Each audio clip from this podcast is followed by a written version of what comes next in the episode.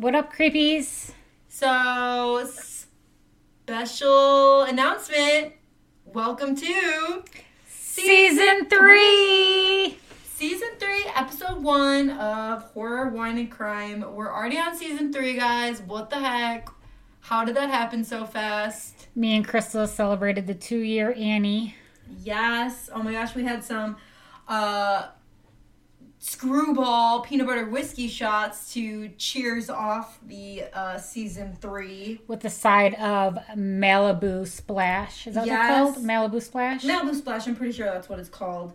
Um, yeah, we took that down, so that was a good time. Lo came to my parents' house. I got the well, I was to say I got to meet Mama King, but I've already met her. I got to officially hang with Mama King and Papa King. Yes, she met my grandparents. Like, Lo's and can I tell you, the King family, oh my God, I hope they're listening to this episode. my mom is for sure. because they are the sweetest family that I've ever met. Like me and my husband, they never met my husband at all. And we walked in there and they were, they gave him hugs and said, I'm glad you're here. Here's food, eat, drink. What do you need? They were joking. They made us feel like we've been part of the family for 10 years. And uh, it was a really good time. We had fun. We were like, we would definitely go back to that house. Yay, good. I'm glad that you guys had a good time. Yeah, we played some volleyball. It was really fun. Had some well, we had pizza and sloppy joes, quite the mix, but you know, both both were hits, so it worked out. I don't know. I didn't get to try the pretzel crust. Uh, me neither. So me and Lo are a little salty about that because everybody went ham on the pretzel crust pizza and we didn't get to even try any of it. I mean, I've had it before. So have you ever had it? Oh, okay. So you're the bigger loser here because you haven't even tried the pretzel crust pizza. Well, we were supposed to go to the Oakland County Fair today, but Mother Nature, again, is jumping in the way of plans because that's what's been doing the past few weeks for us. Don't know why. So if we get pizza, maybe we can get that. Ooh, yes, yes, ma'am. I'm down for the pretzel. Pizza. We pizza. might have to change up our plans and do something else. Yeah. It's look it's not looking super promising. I don't really know. I can't tell actually right now from the view here, but But we just left Hippie Fest at Canterbury Village in Lake Orion. And aside from the rain, it was a good time. Cute stuff. Went in a few shops. So you got to dry off a little bit, you know. And we came home with a few goodies, some stones, some incense. It was fun. it was really fun. It was cool. And yeah, it wasn't like downpouring, so it wasn't like miserable to be walking around there. They had like some like music, a guy playing drums. And uh, Yates warm cinnamon donuts. Can't go wrong there, obviously. So yeah, it was a good time. I got this like skull thing, but it has like a flower print on it. I It's very it. hippie-ish with purple and pink swirls and Yes. like the flower child. I'm obsessed with Yes, it. super cute. Yeah, I almost bought You're like, welcome, by the way. Thank you. I know. Lo convinced me. I was like, "Oh, this is so cute," but I don't know. And she's like, "How much is it?" And I was like, "It's like eighteen fifty. And she's like, "Just kidding." Like, you'll look at it and be like, "Oh, this is from Hippie Fest," and I'm like, "She's right. Like, I should just totally get it." I will talk anybody into buying anything. I know. I'm a terrible person to shop with. I'm like, oh, you should totally just. Get I'm it. the same way. That's why we're probably so bad to shop together with because we're both just like, "Oh yeah, get that for sure." And aside from hippie stuff, I got some really cool Snooki looking glasses. Right? I'll post pics later just for fun. Do the see. poof, do the poof in your hair when you post the pics. But we'll probably get on with the story because everybody's probably like, oh my god, who cares about your guys' day? Can we just get on with the story? I know. Sorry, guys. Um, but you know, we gotta we gotta do our intro, talk about our lives, whatever. Before we get started, season three shout out, our first shout out to uh, Mr. Shepherd himself. yes, the one and only. Um, all over there at Daximus. the No, that's not even- Daximus. over there at the Arm Cherry Factory. Three seasons of shouting out Dax Shepard, and we have yet to hear from him. So This Maybe- is the season. I can maybe feel this it. is the season for it. We're Fingers getting crossed. closer. Yeah, We're also working on Drew Barrymore, people. We're, we're sending out the emails. exactly. So we'll get there, but you know, just working on them one by one. Um, but all right, I guess we will jump into today's story. So this story is about Brooke Wilberger. So, kind of to give some background on Brooke, she was born in Fresno, California on February 20th, 1985. Um, her parents were Greg and Cami Wilberger, and she had three sisters and two brothers. She was definitely described as a devout member of the church of Jesus Christ of Latter day Saints. She was super dedicated to her religion and to her church. Um, and she also was a graduate of Elmira High School, which was near Eugene, Oregon. So, Brooke grew up as the fifth child in a large family of six children near Eugene, Oregon. Um, her sister, her older sister, Stephanie, says, We used to just have so much fun dressing her up. She was kind of like our little toy, if you will. She was just fun, which I totally get. I was like that with my little sister. Like, dressing her up as like a doll. Like she was my like little plaything because she was like so much smaller than me. I had a little brother that wasn't a thing. you didn't get that experience, sadly. Not until my my daughter was born. Right. so Brooks Brooke excelled at 4-H and she was a talented athlete. She played basketball, soccer, and she also ran track. Um, she was better than most of the rest of us at the sports that we all played. Her brother Bryce um, remembers.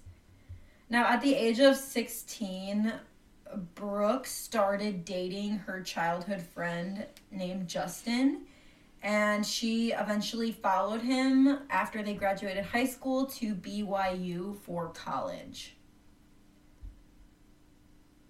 She just really wanted to experience life outside of our community and you know just kind of branch out her mother cami said. Um, which i feel like is a huge thing for a lot of kids. They want to get out of their hometown experience you know life on their own in a new place party be with friends. In her case follow her boyfriend to college which a lot of people do not always recommended, but that's my two cents. um, but yeah, she definitely thrived in the college environment. Um, but after her freshman year, she had come home for summer break back in Oregon, and her sister Stephanie, she got her a job at the Oak Park Apartments in Corvallis, Oregon, which was a complex that was kind of just like a few blocks from Oregon State University. Um, and yeah, so she had been going there for work, spending her summers there, whatever. But during the morning of May 24th, 2004, that's exactly where Brooke was when some ish went down. So, Stephanie, who was managing the apartment complex at the time with her husband, she remembers seeing her sister from her own apartment at the large complex outside. Um, she was filling a bucket of water around 10 a.m. because she was obviously working there. So Brooke was expected at her sister's for lunch that afternoon um, to take, you know, her lunch break there, just go to her apartment, hang out. But for some reason, she never showed up. And when she hadn't shown up by 1 p.m., her sister went out to like look for her because obviously she's like, oh, that's kind of weird. You know, did she get ho- held up doing something at the job? Like, what's going on? Where is she? She was supposed to be here for lunch.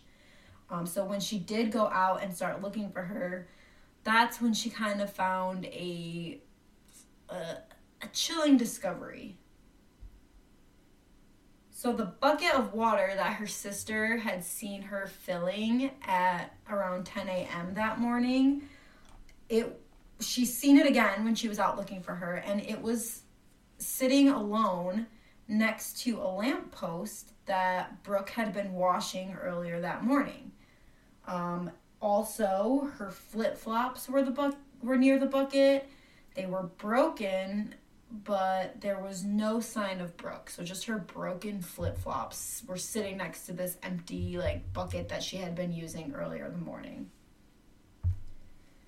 The little piece of plastic that goes between your toe, it was ripped out on one like end of it and there were muddy toe prints sliding down the actual sole of the shoe. So it was clear that she was trying to keep them. Like, you know, it looked like she was trying to like grip onto the shoe, but like her foot was like sliding out and left like toe streak marks with the mud and like ripped out the toe part. Um, her sister says it looks like she was trying to stay put and stay grounded when she lost her shoes. So Stephanie's like, obviously, this is weird. Like, that's not a normal thing to see. Like, was she trying to run? Like, was someone pulling her? Like, why are her shoes here and why are they like this? Stephanie's husband then, after she had seen the shoe and the bucket and everything, and they couldn't find Brooke, um, her husband placed a call to 911 at around like 3:07 p.m. to report her missing. Um, in his call, he says, "I've got someone who's missing, a worker of mine that we can't seem to find. I'm the manager of the Oak Park Apartments, and this worker actually happens to be my sister-in-law. She's uh, 19." It didn't take long for investigators to conclude that the teen had obviously likely been abducted. Um, along with her flip flops, Brooke's wallet, her purse, her cell phone, and her car had all been left behind. So, I mean, obviously, big red flag on probably her being abducted.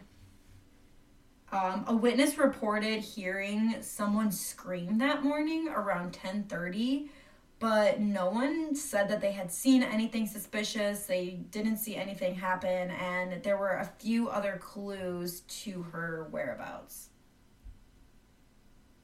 So just hours after she had disappeared, they had a whole like community search party underway just looking for her or for any other clues that might explain what happened to her.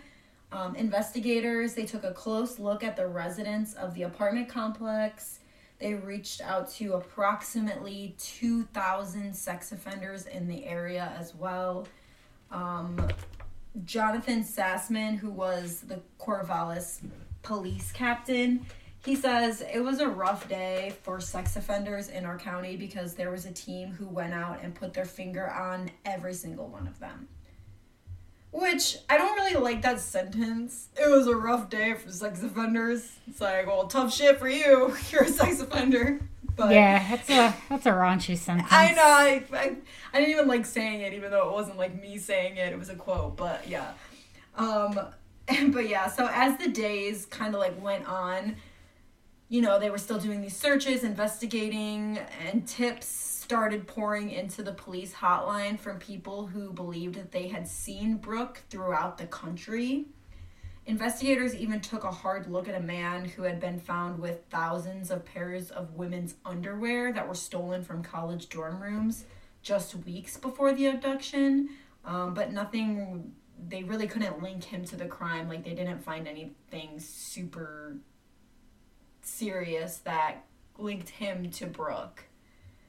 I don't know. Thousands they, of underwear, though. That's like a lot of freaking stolen underwear. That's what I'm saying. Like, it's such a weird crime. Obviously, it was some sexual thing with him or whatever, but I don't know. And I just think it's kind of like funny that, I mean, I get it, like why they looked into him because she was a college student, but like it's also kind of random. Like, was he in the area or?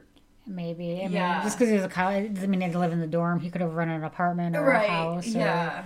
sorority, you know, a fraternity. Right. So Sassman, the police captain, he says it was extraordinarily stressful. Um, you know, he says the whole situation, being unable to find Brooke or her abductor, he says you had a community looking for answers. You had a community that was scared. Was there somebody else out there who's going to be the next victim? And we've got a family in tremendous pain and they are hurting. which I I can only I'm sure that is stressful to be like in to be the captain and be in charge of an investigation like this has to have so much stress attached to it because you know so many people are like in pain and also want answers and you're probably trying your best to like link everything together but when there's no answers i can't imagine like the amount of stress that has to put him under as well. So authorities they finally got a break in the case that they needed. Um, so about 1,400 miles away in Albuquerque, New Mexico, another terrified college student was kidnapped, but she actually had managed to escape her attacker.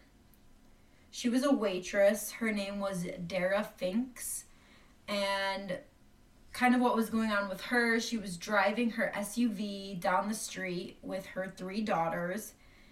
And they had seen a naked woman running across the street and into a nearby restaurant. You know, not a sight that you see every single day. Um, obviously, she was like sensing that something was off, something was not right with this situation. Um, so Finks drove over to the restaurant where the woman was frantically trying to get help inside, just from like anybody. Um, she says no one helped her because we pulled around there and my daughter got out of the car and met her at the door and brought her over to the car and that's when she said he's got a knife he's trying to kill me could you imagine that happening too like you're just driving down the street with your kids and all of a sudden you see a naked woman running and then she's like help me he's got a knife he's gonna kill me like i can't even imagine like that's such a scary situation because it's like, is he nearby? Does he have a gun? Like, what's going on? You want to help, but you don't want to put your kids in. Right, because then also people, there are shitty people who do scams out there that like be like, I need help, and then you'd go to help them, and then they end up kidnapping you too. So it's like, which I mean, if you want to kidnap me naked, you put a lot of thought into that plan, true. so you might deserve that one. Right, like... a lot of effort into that one. So, um, Finks had told this 22 year old woman, who, this woman, the one that was asking for help, she was a foreign exchange student from Russia. She had told her to get in the car and they locked the doors just as the terrified woman spotted her attacker in a red compact car sitting at a nearby light. So as soon as she's seen her and she got in the car, or I'm, I'm sorry, seen her attacker and she got in the car, then Finks called 911 and described the man along with describing what the vehicle was that he was driving. Now, the blonde haired woman would later tell police that she had been walking along the sidewalk when someone just grabbed her from behind the man then pressed a knife into her throat, pulled her into the car, sexually assaulted her, and then tied her up with her own shoelaces. When he stopped at a rundown apartment complex and went inside one of the apartments, she managed to like break free out of the shoelaces and just booked it to run for help, and that's when Finks had seen her.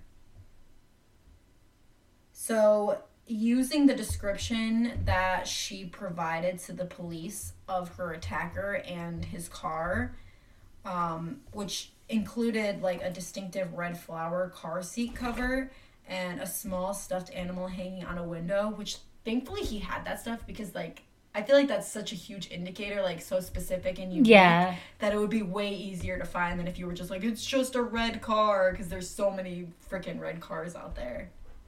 Um, so yeah, with those like clues and everything, police were able to track down the vehicle and ultimately arrest the man, and his name was Joel Courtney. Now, Joel Courtney, he was a 38 year old married father of three. He was arrested for criminal sexual penetration, kidnapping, and aggravated battery for the incident in New Mexico but authorities suspected that he could be involved in other crimes as well. Um, you know, the prosecutor, who was Teresa Watley, she says you don't start grabbing people in broad daylight off a street and grab them into your car when you're almost 40. Like, that's not the way the criminal mind works. Like, okay, Yeah. Teresa. um, authorities learned that just six months before that attack in Albuquerque, Courtney's wife actually had filed a restraining order against him, alleging that he had choked her. Um, Joel's sister, Dina McBride, she also had spoken to Dateline and she told them that while growing up in Oregon, Joel, who had apparently a genius level IQ, he had sadly fallen into drugs. He dabbled in Satanism and was in and out of juvenile hall for offenses like sexual assault and had even attempted to sexually assault her. So clearly he was very troubled growing up, got into a lot of bad stuff, and obviously that affected who he became as an adult. She says, his sister says, he would come in the room in the middle of the night, put a hand around my neck, and attempt to sexually assault me. Ugh. It's so sick. Like, it's sick in general, but when it's your own sister, too, it's just like an extra added level of like disgustingness. Yeah. Um, so as investigators were kind of delving into Joel's background and figuring out who he was and his past and everything, a detective in New Mexico learned that in January of 2004, Joel had been arrested in Lincoln County, Oregon for driving under the influence. And when he had failed to show up in court, there was a warrant that was issued for his arrest. So when the detectives called the Lincoln County Sheriff's Office and spoke to a detective there about the DUI case, he also revealed details about the sexual assault in New Mexico. So kind of the pieces were coming together there for them. And the circumstances, you know, they sounded very similar to Brooke's case that was still unsolved. And the Lincoln County detective told the investigator to reach out to Corvallis police. And with that simple, small conversation, that was all it took for Joel Courtney to obviously become like a main suspect in Brooke's disappearance. All the pieces were coming together. He fit the description of, you know, the type of person that they were looking for. His criminal background just was fitting for kind of the situation with Brooke as well. They learned that Joel, his wife, and children had been visiting McBride, who was his sister, in the Portland suburbs in May of 2004. So that immediately placed him in the area at the time of Brooke's abduction. His cell phone also placed him in Corvallis that morning as well. When investigators tracked down a work van that he had been driving at the time and discovered Brooke's DNA intermingled with Joel's inside of the van, obviously that was it. Bingo. They had enough evidence to file charges against him. Um, and ultimately, he pleaded guilty in 2009 to aggravated murder in exchange for prosecutors not seeking the death penalty. Um, so he pleaded guilty so he wouldn't get death, but he was sentenced to life in prison without parole. Which is where he needs to be. Exactly. He's in the right place now. And you might as well just confess and take a plea because we all know you did it. Right, exactly. Like, Like, at this point, like I think it's crazy when people will still try to deny it when their evidence, like, like in this case, his evidence or his DNA is entangled with hers in his van. His cell phone records show him in that place. He was in town. Like, it's obviously it was obviously him. Um, so yeah, Joel had been trolling for co-eds near the university when he spotted Brooke. So he was already out there looking, and then he spotted Brooke out there working, cleaning the flagpole or whatever it was with the bucket.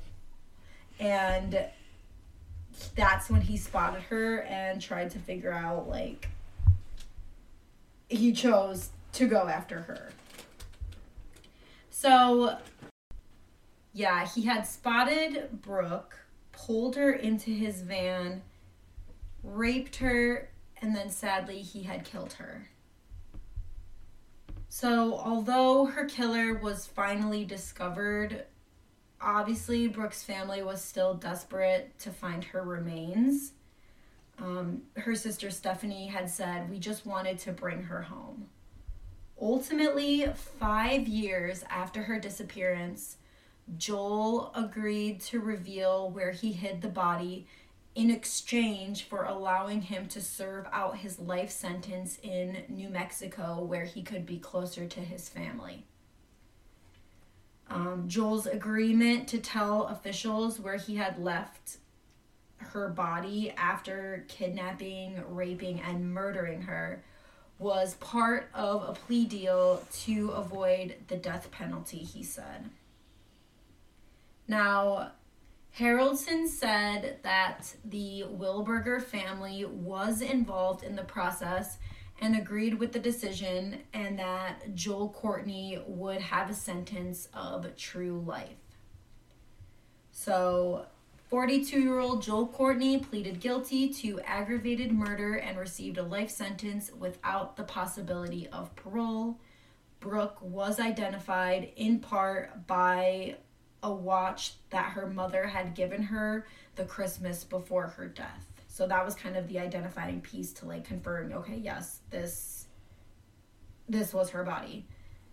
Um her sister Stephanie says, I could be 80 years old and have my entire life behind me, and I don't think that I will ever reflect on what happened to her and be okay with it.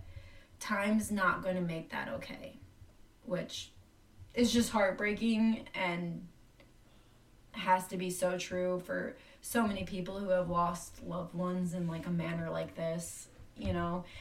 I feel like people say with things like this, oh, time heals all, but I don't think that's always true. No, there's always going to be a part of you that's broken inside that it's kind of like a broken mirror. You can put it back together, mm-hmm. but it's always going to have cracks. Exactly. Like you can live out your life and have happy moments and obviously like move on with your life in certain ways, but you're never going to forget or not feel sad about something like this when you think about it. So, yeah, I mean, I'm glad that they had found her killer, obviously, and that he's behind bars for life. And so her family could have some closure in that way. But it's just sick and twisted. Like this this world is just so fucked you know? It really is. She's not lying. Yeah. And like it's sad because if it wasn't her, if he didn't spot her, it would have been someone else because he was on the prowl for a girl her age. Sickening enough, he was out hunting. Yep. And I'm glad he was caught. I mean, obviously, the last girl that he attempted to do this to thankfully got away and lived. But who knows he how many other people he did this to. He totally could have done it to like a slew of other people and they just haven't figured it out yet and he's not going to say anything. You know what I mean? Yeah. So, I'm glad he's behind bars for life so he can't ever do it again, but it is sad to just think obviously he did it at least once. But I'm my mind tells me he did it more than once. Especially if he had been doing certain things like that since he was like a kid. Not a good uh not a good start there. Yeah, how many animals did he kill in his backyard? Right, exactly. So, um, I got all this from Wiki, ABC News, Oxygen, Oxygen True Crime. Um, so shout out to them.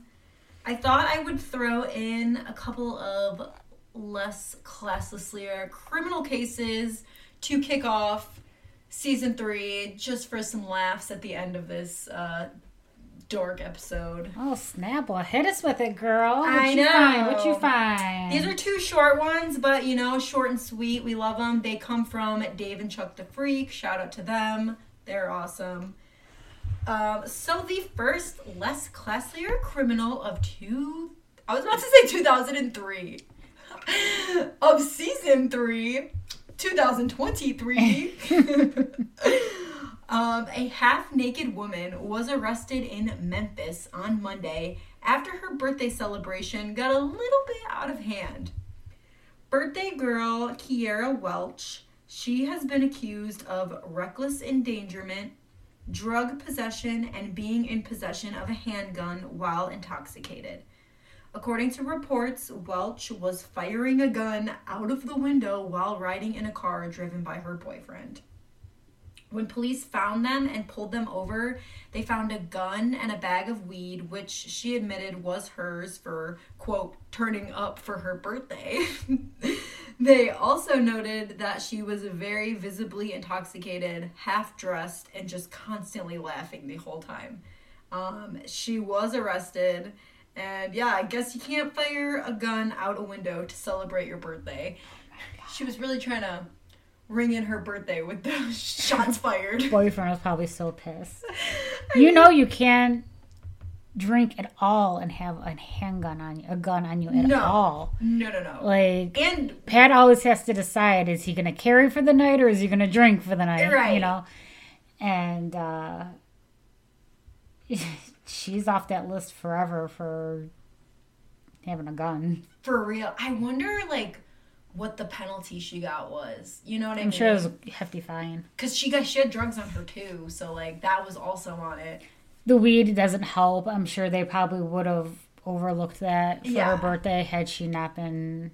Shooting out a gun, she could have killed someone, dude. Like people are crazy out here. I love though that her her excuse for having the weed was, well, yeah, I'm turning up for my birthday. Like I love that she told cops that.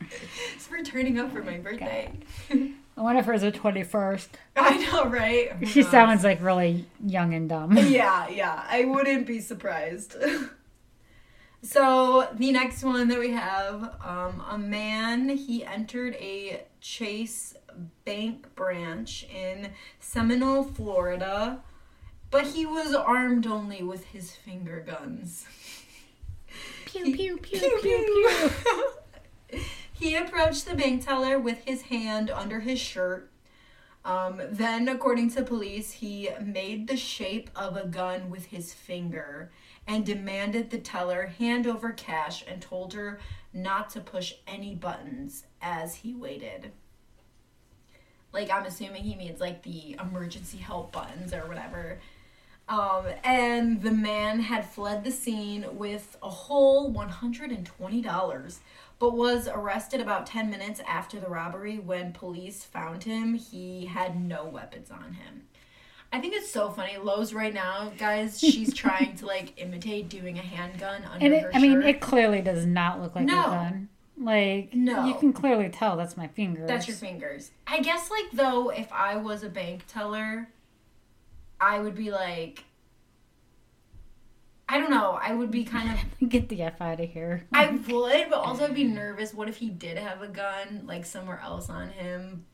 I don't really know. Like, I feel like I would still panic in that moment because I'd be like, what's going on? But also, like, he was using his fingers. Like, he didn't even have a gun. and he only got $120. Listen, like, just take the money. You're going through some crazy ass efforts. Obviously, you need this money. I know. That's what I'm thinking. Like, so crazy. People are wild. People are bold. That's what they are. They're freaking bold when they should not be bold. like, who thinks I'm gonna go rob a bank, but I don't have a gun, so let me just like use my hand under my shirt? I wonder what his charge actually is, because he wasn't endangering. I mean, maybe Right. attempt of robbery or whatever. Well, but he did rob them technically because he got $120, but he probably for sure it wasn't armed robbery. He he wanted it to be, but it wasn't. it's got to be like like the judge is like, how do I even Right. like Like, what sentence do I even give this idiot? this? Like, He needs extra sentencing on his conviction just for being stupid. a little bit of mental help, some therapy. Yeah, for sure. but yeah, um, I just thought I'd throw those on there for to kick off season one. Have a little laugh at the end. But it's not the very end yet. Not yet.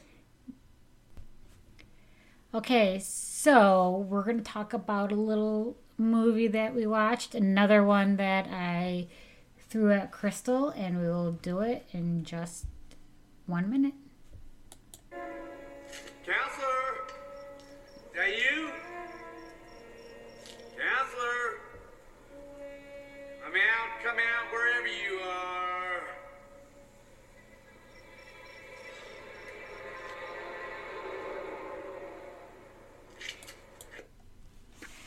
So, if you're not sure what that movie is, that would be Cape Fear with the one, the only Robert De Niro.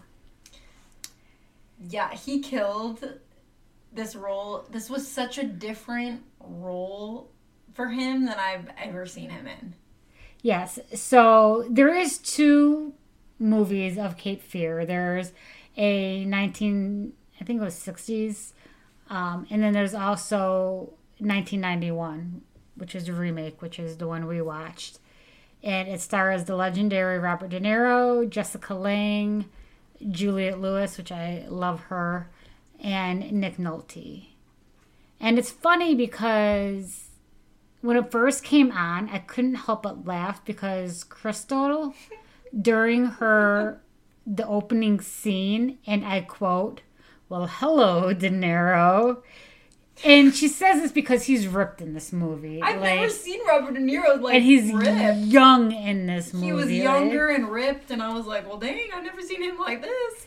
And I'm just like, uh, hold that thought. We'll get back to you in about 20 minutes because he's not a nice guy. He's not a good boy. No, no, no. Then I got Not- disgusted, and I was, I got like the world's biggest ick, and I was like, ew, never mind, he's gross. no offense yeah. to Robert De Niro, because like he's not gross, but like his character made him gross. So in this movie, he's convicted. He gets convicted on criminal charges for raping a 15 year old girl. And I think he said he was there for what, 15 years? Yeah, I think it was fifteen. somewhere around there. And he gets out of prison and he decides he's going to go after his defense lawyer, who he feels let him down because had he not threw in a tad bit of information that he came across that this girl was promiscuous, which just because she was promiscuous, it doesn't mean that she was willing to sleep with him. She still could have been raped. That's what I hate. Is like she doesn't deserve to be raped just because she was like flirty or whatever. Yeah. So he sat on it because the girl is 15, and De Niro's character is now pissed, saying, You could have got me out. But He's out for revenge. Nolte's character did the right thing and was like, No, you need, you know, whatever. Yeah. Which is like impressive because a lot of defense attorneys would not do that. They would do whatever they can to win their case. So hats off to him. Like I didn't like love his character. I didn't think he was like the most amazing guy ever, but like that I do respect because a lot of lawyers would just do whatever they can to win the case even if they know that their client is in the wrong. And it's funny that you say that because in the movie, he kind of has like a, an, not really, but headed towards a side piece. Yep. And Pretty much. He was right there. we're just like he's not even that he's not like a eye candy type guy like No. no offense nick sorry but No, he's not. didn't do it for us Yeah.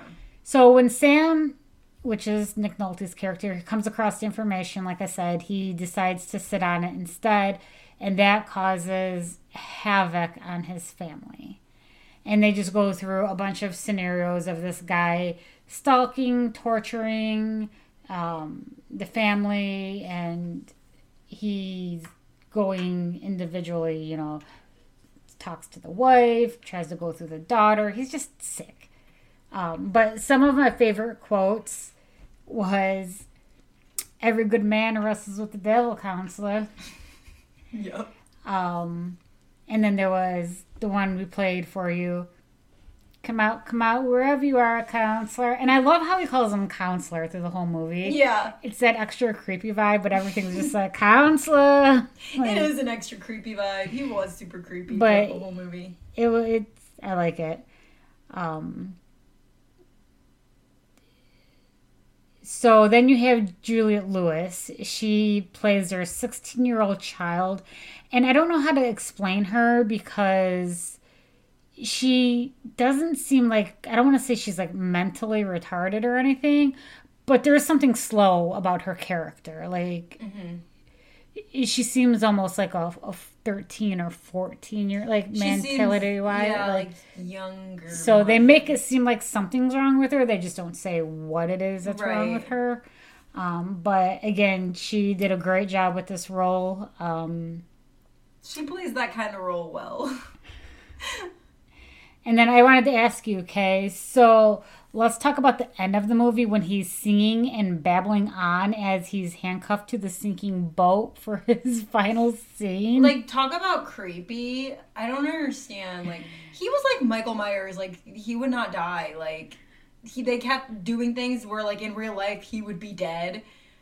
But he just kept pushing through and kept living on. But then, yeah, at the end, he was like unfazed and he was just like creepily doing this rhyme thing. And it was like, ew, that's gross. you could hear him doing it as the bubbles were going Yeah, I'm like, is he okay? Like, I mean, obviously not, but I meant like mentally, like, it was gross to even just watch. I didn't like it. Gave me the heebie-jeebies. So, what would you say your overall review of this 2023 review of you seeing a 1991 movie? I liked it. I like those kinds of movies. Like, it was for sure a slow burner. I'll say, you know, like it. It took time to like build up for things to happen, but I kind of like that because it builds suspense and it's also like you're like, when is he gonna crack? When is he gonna do something?